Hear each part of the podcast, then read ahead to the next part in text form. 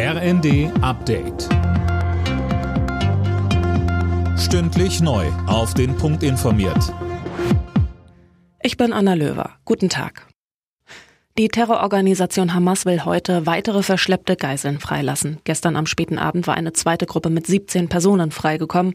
Sie wurden vom Gazastreifen aus über Ägypten nach Israel gebracht. Daniel Bornberg berichtet. Es handelt sich um 13 Israelis und vier Thailänder. Unter den Israelis sind auch vier mit deutschem Pass. Eine 38-jährige, ihre dreijährige Tochter, der achtjährige Sohn sowie die Mutter der Frau. Erstmals kam auch eine Geisel frei, die von Kämpfern der Hamas bei ihrem brutalen Angriff auf das Supernova Festival verschleppt worden war. Im Gegenzug ließ Israel 39 palästinensische Frauen und junge Männer aus Gefängnissen frei.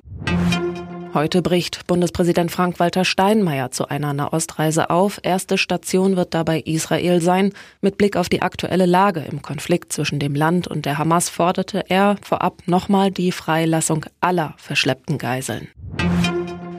Der ganz große Krach ist ausgeblieben beim Bundesparteitag der Grünen in Karlsruhe. Lange und intensiv ist über den gemeinsamen Kurs in der Asylpolitik diskutiert worden. Am Ende stellten sich die Mitglieder hinter die Parteispitze Silas Queering. Zur Debatte stand ein Antrag der Grünen Jugend. Darin wurde gefordert, dass grüne Abgeordnete und Minister keine Verschärfungen des Asylrechts mehr mittragen sollen.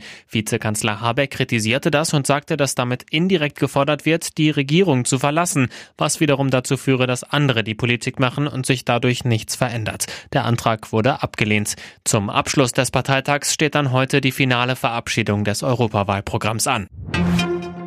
Thomas Gottschalk hat sich von Wetten das verabschiedet. Der 73-Jährige moderierte gestern Abend zum letzten Mal den ZDF-Klassiker. Eine große Überraschung lieferte der König des Überziehens am Schluss. Seine letzte Minute endete fast auf die Minute pünktlich. Alle Nachrichten auf rnd.de